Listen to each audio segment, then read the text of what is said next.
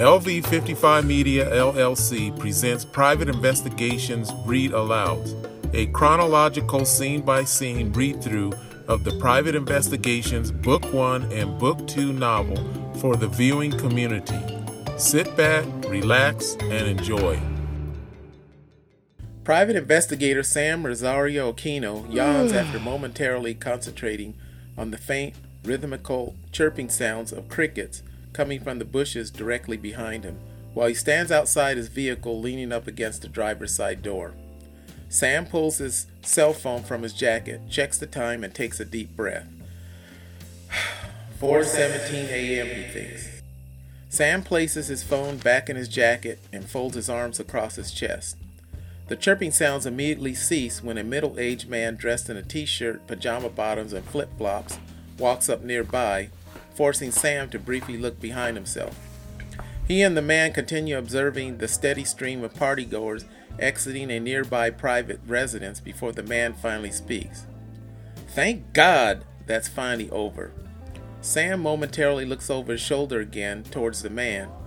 They've been at it all night, he quips. What time did it start? Sam asks, before looking towards the residence again. About 9:30 last night. Took him long enough to get here, he quips again.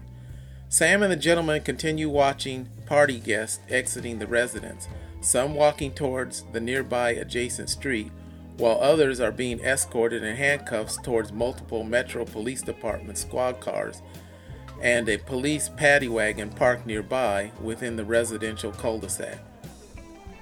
Sam deducts some being arrested are likely the result of being caught violating curfew while being underage or drunk and disorderly. The man scoffs, Now we can finally get some sleep around here, then walks away. Sam spots several partygoers in handcuffs, one female in particular who is being separated and directed to sit on the curb directly underneath a streetlight. A police SUV rounds the in rounds the corner into the cul-de-sac driving slowly then stops in the middle of the street, approximately 30 yards from where Sam is standing.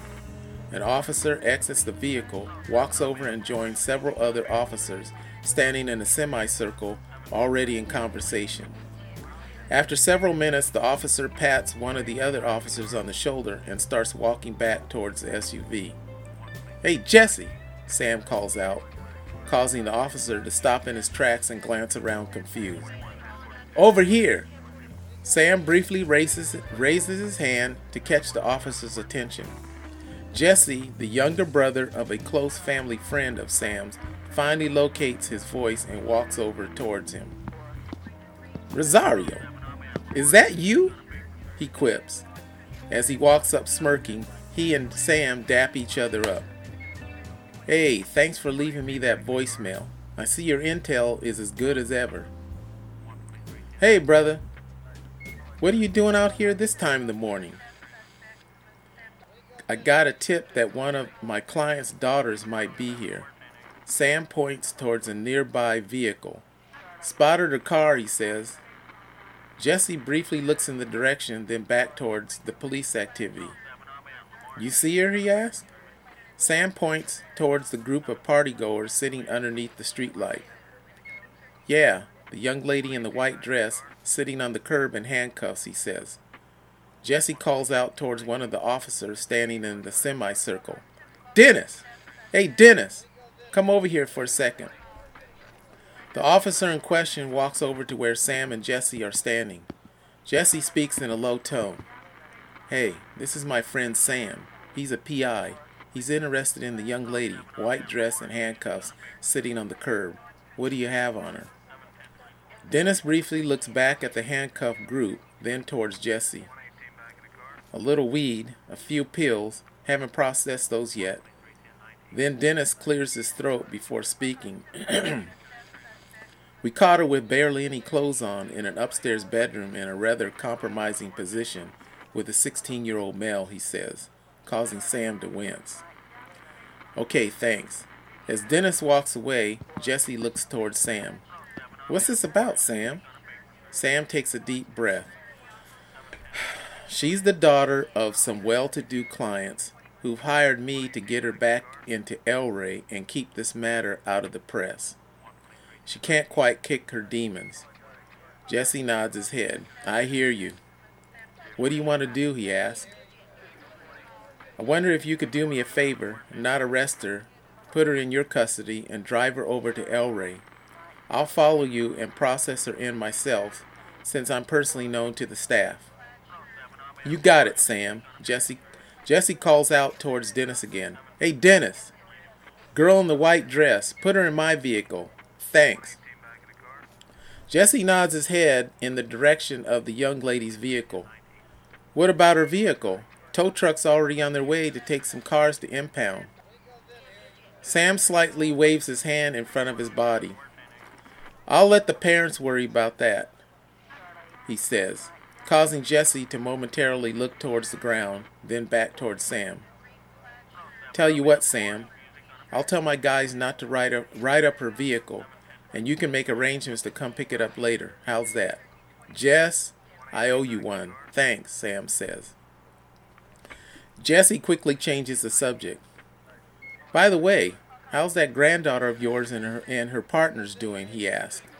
They got any upcoming tournaments? Not that I know of, Sam answers. How's Derek doing? Great. Christine? She's fine. Jesse briefly shakes his head. Damn, I wish those two were still together. They were like two peas in a pod. Jesse changes the subject again. Hey, I may need some help from you. What's that? Sam asks. I got volunteered to run the Metro Police Department's booth at this year's Filipino Festival. I'm looking for some volunteers. I would ask you, but you're too old, my friend. Both Sam and Jess, Jesse share a laugh. You think Megan and her quote crew would want to help out? Pass out some brochures and flyers? I'll make sure they, they get fed real good, he exclaims, causing Sam to smirk. Jesse pulls out a business card and hands it towards Sam. Here, give this to Meg. Uh, I mean Jennifer. Both Sam and Jesse chuckle. Hey, Sam, let me go back in here and wind this thing up so we can get out of here. Hey, when will I see a new detective? Sam remarks, causing Jesse to chuckle. Man, you got me. Haven't had time to take the test lately. Maybe next year. All right, Sergeant, I'm holding you to that. Hey, thanks, Jess. No problem, brother. As Jesse turns and walks towards the other officer, officers, Sam pulls his phone from his jacket pocket again, places a call, and waits. Yeah, it's me. I found her. Over at a house over at a house party near State. The arresting officer agreed to take custody of her. We'll take her back to El Rey. I'll get her checked in and make sure the press doesn't find out. Okay, I gotta go. I'll call you when I'm done. Oh, I'll make arrangements to have her car brought back to your house later. You're welcome. To learn more about Sam Aquino and the many other characters involved in these mysterious, intriguing, suspenseful, and coincidental fiction stories, purchase a copy of Private Investigations, Book 1 and Book 2, in one volume by visiting Dorrance Publishing, available both in softcover and ebook formats also available at Amazon Books and Barnes & Noble.